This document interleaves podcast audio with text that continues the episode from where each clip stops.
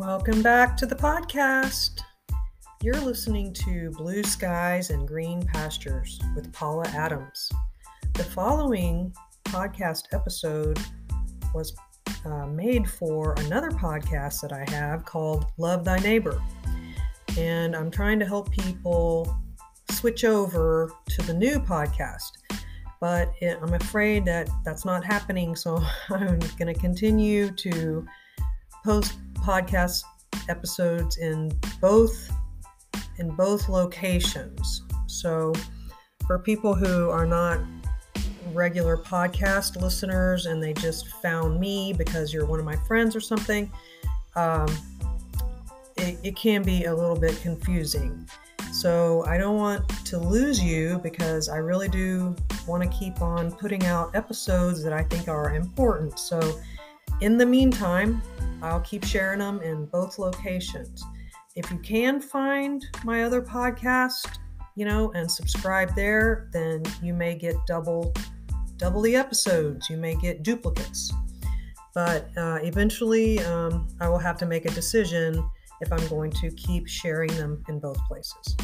So, anyway, today's podcast is about worldview, and I actually recorded this um, on the 23rd but I didn't put, or the 22nd or 23rd, and then I didn't put it out until today.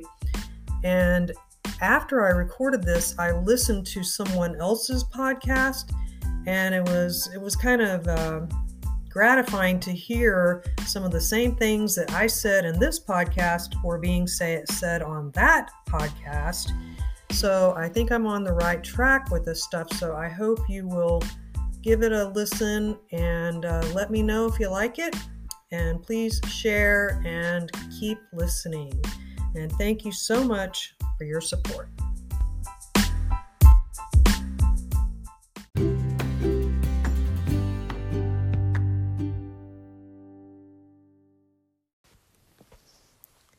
Welcome back to Love Thy Neighbor. I'm your host, Paula Adams.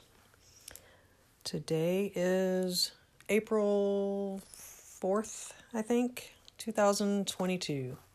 And today we're going to talk about something I think is really interesting, and I hope you will too. So let's just jump right in. What is worse than someone taking away your freedom? Well, I would say that it is someone who takes away your freedom and then claims that they're doing it for your own good. What do we call these people? Sometimes we call them Budinskis or do gooders or Democrats or progressives or any number of things, any number of names for people who think that they know what's best for us. Instead of taking care of their own business, they decide to meddle in other people's affairs. Well, today we're going to talk about some specific dangerous do gooders, and they are the progressives. So, I'm going to tell you about a man you've probably never heard of before. He was both an economist and a social reformer, and a Christian, in his opinion. Although I would say that he really did not understand Christianity at all, and he was a leader in the early progressive movement. His name was Richard T. Ely, and that is spelled E L Y. He was born April 13th, 1854, and died October 4th, 1943, having lived a long life of 86 years. Now, Ely was born in a changing era. There was the industrial age, it was the age of ex- great expansion in the economy, and his family was not very well off. But he was able to go to college and he ended up going for his master's degree or doctorate or whatever in Germany where I've noticed when I'm reading a lot of this history stuff, seems like a lot of bad ideas came out of Germany in the um, late 1800s. So, what is progressivism? Well, progressivism arose in response to these economic and political changes that were happening. Um, you know, there was a, a lot of inequality. There was people were getting very rich and other people were losing their jobs. And there was poverty. There was cities were growing and there were poor people. There were just all kinds of stuff was happening during that time period. And, you know, human nature being what it is, certain people are more prone to try to jump in and take control and try to fix things and make them the way they think they should be. And sometimes that works out and sometimes it doesn't. So, the danger of these do gooders is that they forget that people need free will to make choices, to act in their own best interest. And if they are given the full information and they are not hindered from their actions, if they're not preventing, prevented from acting in their best interest by laws, licensing, fees, regulations, or um, basically other ways that keep people from doing the things that they would do for themselves if they could, such as not being having equal access to uh, education, good education, and various things like that. Well, if man has, if, if people have the free will and unhindered access to acting on their free will, normally they will. Unless there's, you know, something wrong with them. Maybe they have, you know, low intelligence or they're disabled or whatever. And I'm not talking about those people. Those people do need extra help. I'm talking about your average normal person uh, given the opportunity that has and they haven't had this uh, drive stamped out of them in various ways like a large portion of the population has nowadays um, they will get out there and they will want to do whatever they need to do to get what they want in life well thanks to the progressives and their do-gooder policies a lot of that drive has been eliminated. Um, so, my theory or my belief is that when you, and I actually have found this to be true in my personal life, is that there are people who don't want to act in their best interest and they will make excuses why they don't. And whenever a do gooder comes along to quote, help them, these people will just take advantage of the do gooders. And they will, sure, they're going to take the free handout, they're going to take whatever is being offered, but that doesn't necessarily mean that they are going to apply it to their situation. And, you know, there's always going to be some people who do and some people who don't. But as government has grown bigger and bigger, and as social programs have expanded, expanded, expanded, I think we can see that the balance of how many people are actually being helped by these programs is becoming less. And they also have an effect of making people get trapped in the system.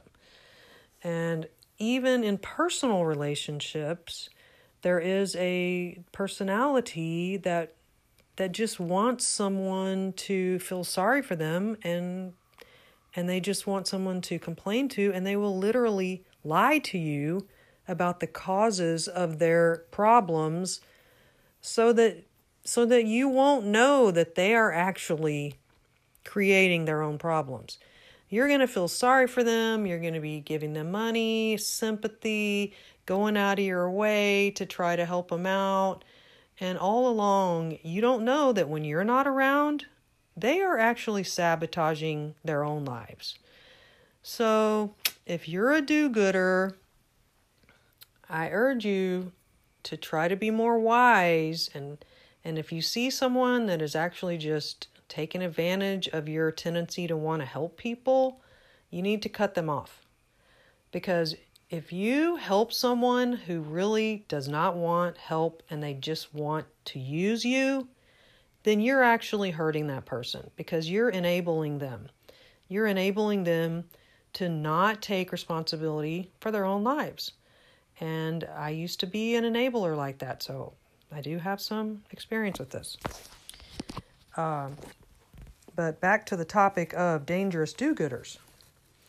So, I already told you that um, people will act in their best interest or their self interest when given the chance. Well, some of the progressives did not believe that to be the case. They literally rejected all traditional economic theories up until that point, the type of economic theories that we had working up until this point were called laissez faire. In other words, you know, people will do what's best for them. And that's also called free market e- economics. In other words, if Bob the farmer is selling carrots, then he will set a price for them. But if the price is too high, not very many people are going to buy the carrots. So the power of the people is to not buy Bob's carrots and to go buy some carrots from someone else who has a better price. So that's a free market where you have the option to set your own prices and you have the you have the a selection of people offering the goods. Well, what happens in, when the government gets involved in the economy is you actually end up with monopolies, reduced op, re, reduced number of people selling, and eventually uh, they're all happen to be selling at the same price. So we kind of have that right now with say um, cell phones, right, um, and cell service. I mean, everyone is paying a lot for cell phones and cell service. I mean, you really need you, we need more competition, but you're not going to get it. And that's for the reason that there's um, there's so many regulations and it's just gotten really complicated for anyone to do business in a big market like that. I mean, you can't compete. One of the things you can't compete with is the buying power of these huge corporations. They're able to buy at such a high volume Whereas if you went out and opened a company, you wouldn't be able to get that volume price and and you're you would have to sell your item at a higher price in order to make a profit. So that's why extra large companies are a bad idea. But as long as the market to open a business is n- not hindered by such things as laws and regulations, then more people are able to get out there and start a business, and you have more choices in the market. So, Richard, back to um, progressives, Richard Ely believed in the social gospel. Okay, so I'm going to tell you more about how the social gospel evolved into the progressive policies during this time period and um, is basically the foundation for the current progressive policies that are obviously no longer based on any type of religious beliefs. But at this time, Richard Ely's beliefs in progressivism were based on his religious beliefs.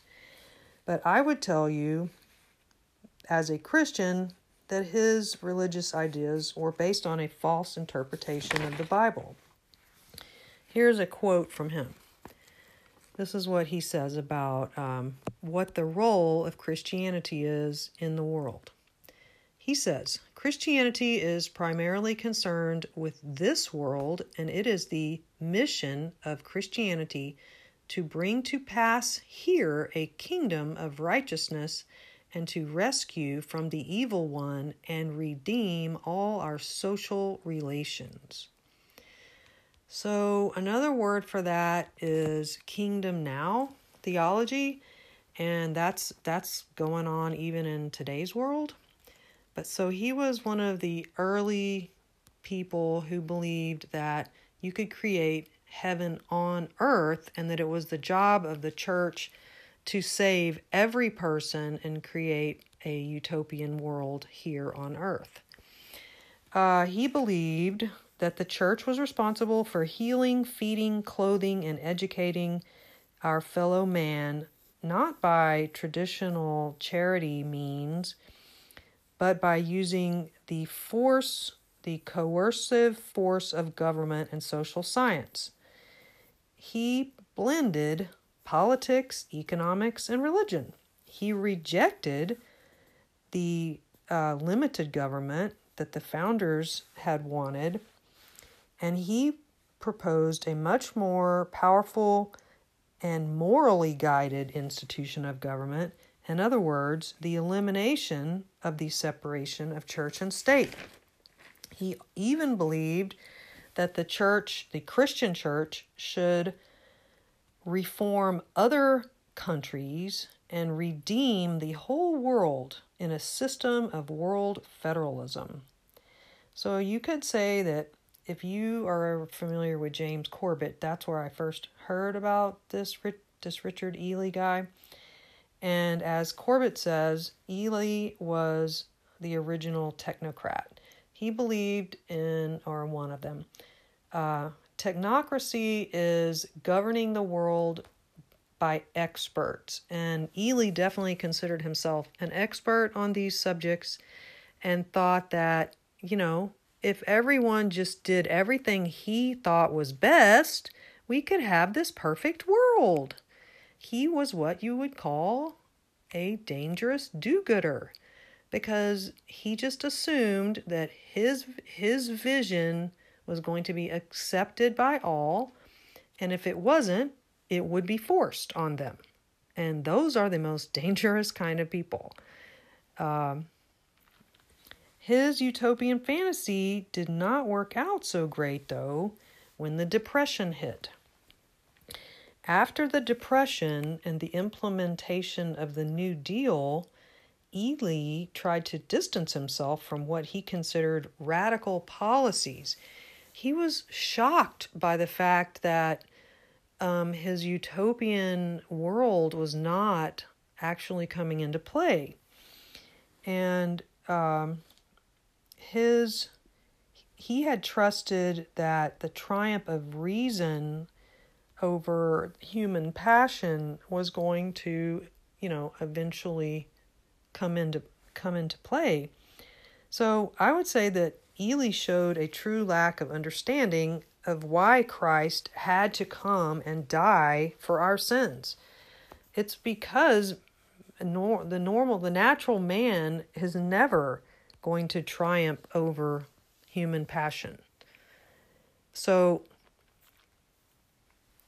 this may sound like a contradiction to what I said about acting in our own best interest, but that I'm talking about that's an economic concept. Right now, I'm talking about a religious concept. And Ely tried to blend these two concepts. He forgot that not every person is a Christian. So you can't treat the whole world the way you treat Christians because Christians have been born again. We are not like other people. We are literally, fundamentally, constitutionally, spiritually changed by the Holy Spirit living inside of us.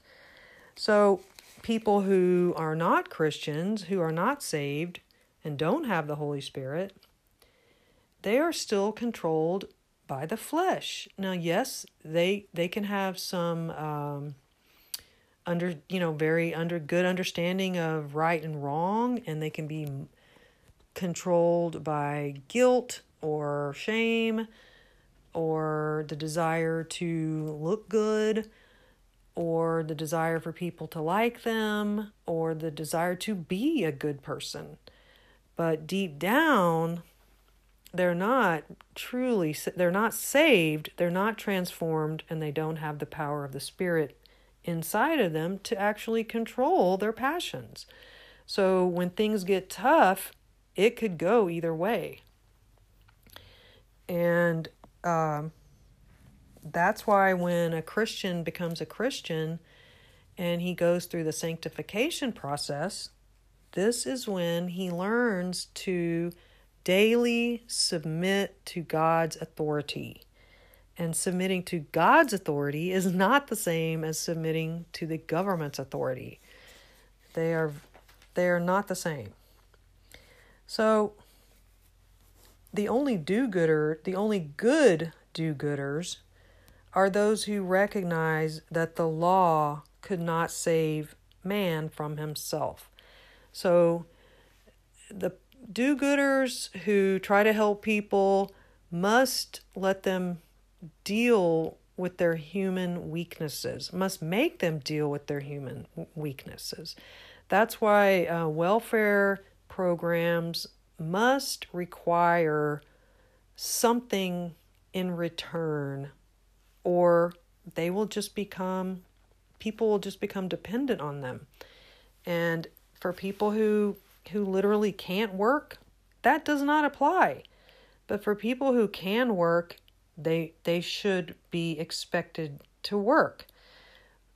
And that's why uh, welfare programs are so problematic. Is is is human nature is to get whatever you can for free. so since we can't be saved by the law or the progressive coercive laws, God offers His grace and the transforming power of His Holy Spirit to all who will believe in His Son's life, death, and resurrection.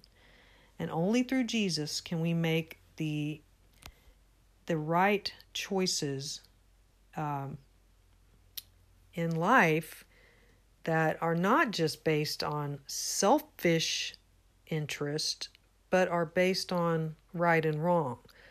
So when it comes to economics, um, yes, it is, you know, it is not a bad idea for people to care about righteousness. You need you need righteousness and and that would make the world a better place. My point is that you cannot legislate righteousness. And that was what Ely was trying to do. And that's what other progressives try to do. And they, they really believe that they can do that. They really believe that with enough education, secular education, that they can create this perfect world. And that people who refuse to go along with their education, um, I don't know they don't really say what they're going to do with those people. I think we know what they're going to do. They're going to arrest you. So even though they they love to talk about, you know, justice and everything, their justice does not include people who don't believe in the same things that they believe in.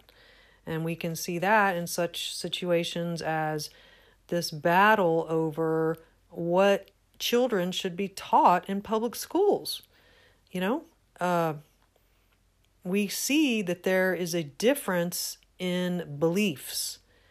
And therefore, schools need to stop trying to indoctrinate children in, in this progressive beliefs. But the progressives have been in control of the schools since the beginning. And by the way, they, they got their ideas from the Germans. Uh, so, you know, anytime you mix in the government and enforcing uh, ideologies, you get in trouble. So, because do gooders fail to acknowledge God's ideology, They fail to acknowledge the need to be controlled by God, the need to accept Jesus. They fail to, um, you know, we have separation of church and state for a reason because we don't want uh, the religion of someone else being forced on us by law. But the thing is, progressivism is a religion. It was started based on these religious beliefs, and then it became a religion of its own. And it is the beliefs that these people hold are held just like religious beliefs. And now we have progressive Christianity, which is um, blending these beliefs of social justice and the social gospel directly into the church. So it first it started out with an economist blending in his religious beliefs into the government and now it's the church blending the government's beliefs into the church and you know it's not good so, progressivism is simply one more false religion based on the idolatry of self and the rejection of God's authority.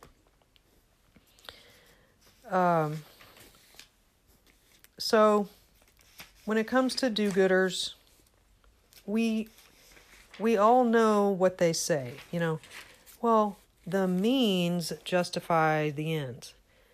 But the fact is that that the ends really don't turn out very good. And we can look at various policies and see that their their programs always end up in growing the government. The government does not get smaller thanks to, you know, what they claim is that oh, well these programs are going to help people and they're going to become more self sufficient. But that's not what happens. Instead, the government needs more programs to help them more and to help new in new ways. And instead of people becoming more self sufficient and independent and able to provide for themselves, the more the progressives get their way, the more dependent people become, which is human nature. And thanks to the internet and the ability to spread pop propaganda daily, um, people don't even question these progressive ideas anymore. They are accepted as, quote, gospel. So that's why I decided to do this podcast because I was really hoping that people would think about the fact that these ideas are fairly recent. They have only been around for like 170 years. That's not that long.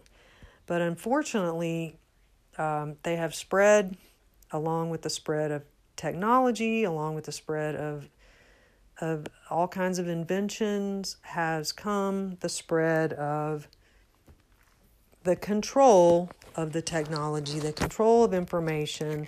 I found a really interesting uh, article yesterday and it was about how it was written in the 1886 and it was it was criticizing the habit of the working class man, the working man be beginning to read the newspaper every day.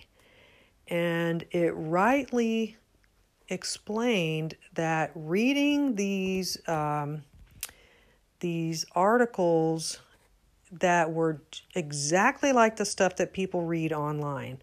That these um, this daily entertainment was not doing anything to actually educate or improve the lives of the the working class. Instead, it was making them dumber and keeping them keeping them from uh, you know moving up in the world.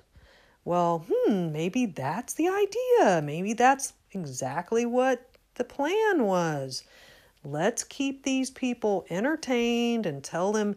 And it talked about how the the articles were greatly embellished and they didn't they barely contained any truth and that no one cared as long as they were uh, titillating and interesting and exciting, and that, you know, anything that was actually educational, nobody would read it because all they wanted was to be titillated. Well, I think we know what they're talking about, right? We're talking about that dopamine hit that people get when they click and they scroll, except that this was being done in with the advent of newspaper reading.